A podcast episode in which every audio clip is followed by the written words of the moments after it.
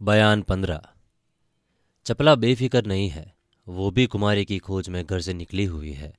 जब बहुत दिन हो गए और राजकुमारी चंद्रकांता की कुछ खबर न मिली तो महारानी से हुक्म लेकर चंपा घर से निकली। जंगल जंगल, पहाड़ पहाड़, मारी फिरी, मगर कहीं पता न लगा। कई दिन की थकी मांदी जंगल में एक पेड़ के नीचे बैठकर सोचने लगी कि अब कहाँ चलना चाहिए और किस जगह ढूंढना चाहिए। क्योंकि महारानी से मैं इतना वादा करके निकली हूँ कि कुंवर वीरेंद्र सिंह और तेज सिंह से बिना मिले और बिना उनसे कुछ खबर लिए कुमारी का पता लगाऊँगी। मगर अभी तक कोई उम्मीद पूरी न हुई और बिना काम पूरा किए मैं विजयगढ़ भी न जाऊँगी, चाहे जो हो। देखूँ कब तक पता नहीं लगता। जंगल में एक पेड़ के नीचे बैठी हुई चंपा इन सब बातों को सोच रही थी कि सामने से चार आदमी सिपाहियाना पोशाक पहने, ढाल तलवार लगाए एक एक तेगा हाथ में लिए आते दिखाई दिए।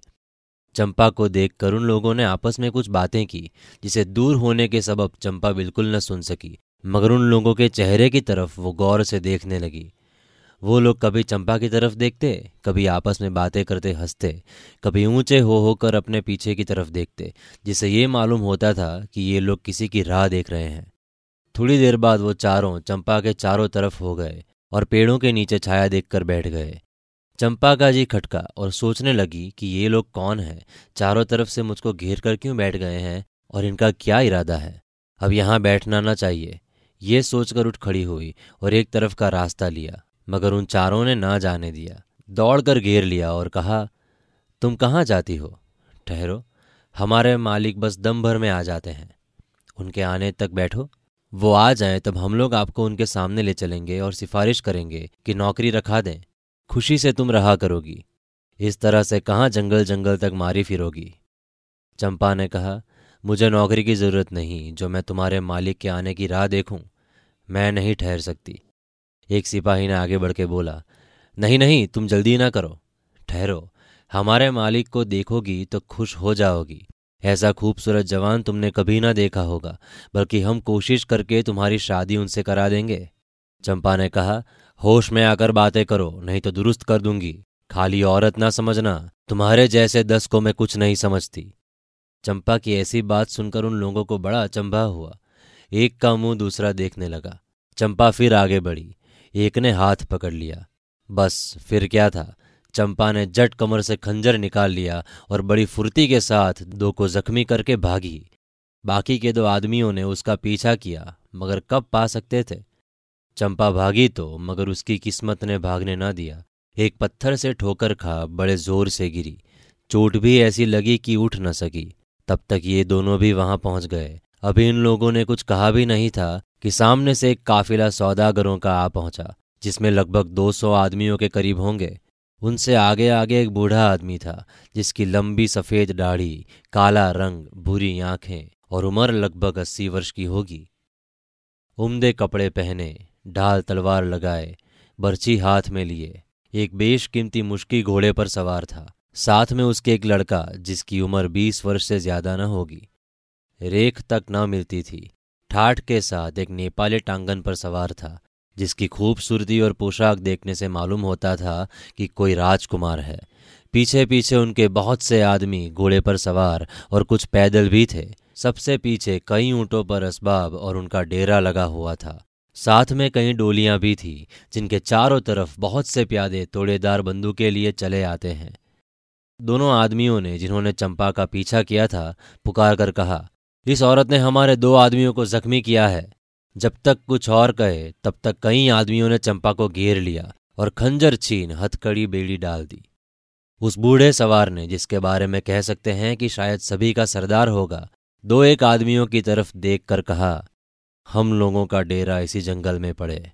यहाँ आदमियों की आमद रफ्त कम मालूम होती है, क्योंकि कोई निशान पगदंडी का ज़मीन पर दिखाई नहीं देता।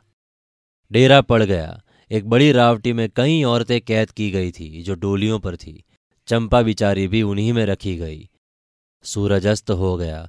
एक चिराग उस रावटी में चलाया गया, जिसमें कई औरतों के साथ चंपा भी थी।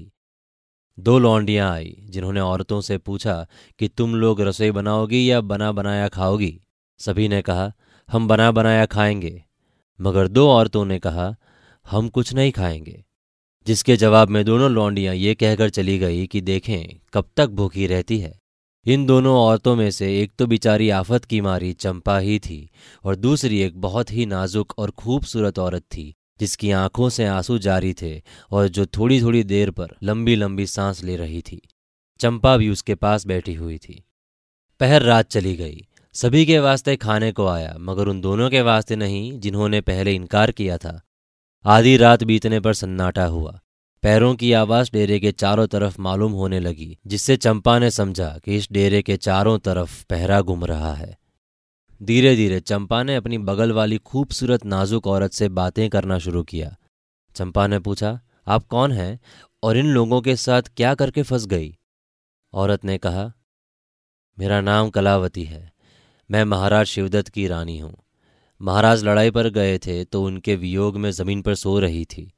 मुझको कुछ मालूम नहीं। जब आँख खुली तो अपने को इन लोगों के फंदे में पाया। बस और क्या कहूँ? तुम कौन हो? चंपा ने कहा, हैं, आप चुनारगढ़ की महारानी हैं? हाँ आपकी ये दशा। वाह, विधाता तो धन्य है। मैं क्या बताऊँ, जब आप महाराज शिवदत्त की रानी है तो कुमारी चंद्रकांता को भी ज़रूर जानती होगी। मैं उनकी ही सखी हूँ। उन्हीं की खोज में मारी मारी फिरती थी कि इन लोगों ने पकड़ लिया? ये दोनों आपस में धीरे धीरे बातें कर रही थी कि बाहर से एक आवाज़ आई, कौन है? भागा! भागा! निकल गया! महारानी डरी। मगर चंपा को कुछ खौफ न मालूम हुआ। बात की बात में रात बीत गई। दोनों में से किसी को नींद न आई। कुछ कुछ दिन भी निकल गया। वही दोनों लौंडियाँ जो भोजन कराने आई थी, इस समय फिर आई। तलवार दोनों के हाथ में थी। इन दोनों ने सभी से कहा, चलो पारी पारी से मैदान में आओ। कुछ औरतें मैदान में गई, मगर ये दोनों, अर्थात महारानी और चंपा, उसी तरह बैठी रही। किसी ने जिद भी न की। पहर दिन चढ़ गया होगा कि इस काफिले का बूढ़ा सरदार एक बूढ़ी औरत को लिए इस डेरे में आया, जिसमें सब औरतें कैद थी। बुढ़िया ने कहा, इतनी ही है या और भी? सरदार बोले, बस इसी वक्त तो इतनी ही है। अब तुम्हारी मेहरबानी होगी तो और हो जाएगी। बुढ़िया बोली, देखिए तो सही मैं कितनी औरतें फंसा लाती हूँ। हाँ अब बताइए किस मील की औरत पर कितना इनाम मिलेगा? सरदार बोले देखो, ये सब एक मेल में है। इस किस्म की अगर लाओगी तो दस रुपए मिलेंगे। चंपा की तरफ़ इशारा करके कहा, अगर इस मेल की लाओगी तो पूरे पचास रुपए। महारानी की तरफ़ इशारा बताकर बोला, अगर ऐसी खूबसूरत हो तो पूरे सौ रुपए मिलेंगे। समझ गई? बुढ़िया ने कहा हाँ हाँ अब मैं बिल्कुल समझ गई। इन सभी को आपने कैसे पाया?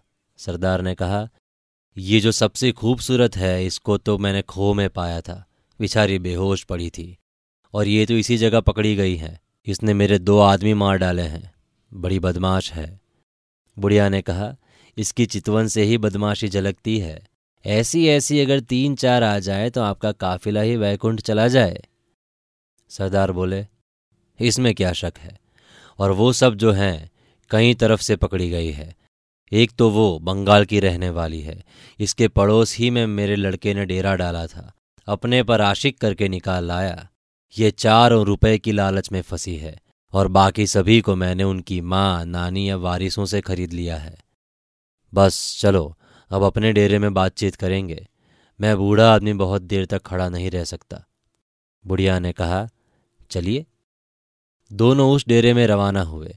इन दोनों के जाने के बाद सब औरतों ने खूब गालियाँ दी। मुहे को तो देखो, अभी और औरतों को फंसाने की फिरत में लगा है। न मालूम ये बुढ़िया इसको कहाँ से मिल गई। बड़ी शैतान मालूम पड़ती है। कहती है, देखो मैं कितनी औरतें फंसा लाती हूँ। हे परमेश्वर, इन लोगों पर भी तेरी कृपा बनी रहती है क्या? न मालूम ये डायन कितने घर चौपट करेगी। चंपा ने उस बुढ़िया को खूब गौर करके देखा और आधे घंटे तक कुछ सोचती रही, मगर महारानी को सिवाय रोने के और कोई धुन न थी।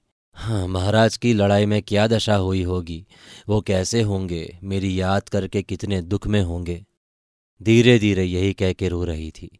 चंपा उनको समझाने लगी, महारानी, सबर करो, घबराओ मत, मुझे पूरी उम्मीद हो गई। ईश्वर चाहेगा तो हम सब लोग बहुत जल्द छूट जाएँगे। क्या करूँ? मैं हथकड़ी बेड़ी में पड़ी हूँ। किसी तरह ये खुल जाती तो इन लोगों को मज़ा चखाती। लाचार हूँ कि ये मज़बूत बेड़ी सिवाय कटने के दूसरी तरह खुल नहीं सकती, और इसका यहाँ कटना मुश्किल है। इसी तरह रोते, कलपते, आज का दिन भी बीता। शाम हो गई। बूढ़ा सरदार फिर डेरे में आ पहुँचा, जिसमें औरतें कैद थी। साथ में सवेरे वाली बुढ़िया, आफत की पुड़िया, एक जवान खूबसूरत औरत को लिए हुए थी। बुढ़िया ने कहा मिला लीजिए। अव्वल नंबर की है या नहीं? सरदार बोले, अव्वल नंबर की तो नहीं। हाँ दूसरे नंबर की ज़रूर है। पचास रुपए की आज तुम्हारी बौनी हुई, इसमें शक नहीं। बुढ़िया बोली, खैर, पचास ही सही। यहाँ कौन गिरह की जमा लगती है? कल फिर लाऊँगी। चलिए। इस समय इन दोनों की बातचीत बहुत धीरे धीरे हुई, मगर होठों के हिलने से चंपा समझ गई। वो नई औरत जो आज आई थी, बड़ी खुश दिखाई देती थी। हाथ पैर खुले थे। तुरंत ही इसके वास्ते खाने को आया। इसने भी बहुत लंबे चौड़े हाथ लगाए। बेखटके उड़ा गई। दूसरी औरतों को सुस्त और रोते देख हंसती और चुटकियाँ लेती थी। चंपा के जी में आया कि ये तो बड़ी भारी बला है। इसको अपने कैद होने और फंसने की कोई फ़िक्र नहीं है। मुझे तो कुछ खुटका मालूम होता है।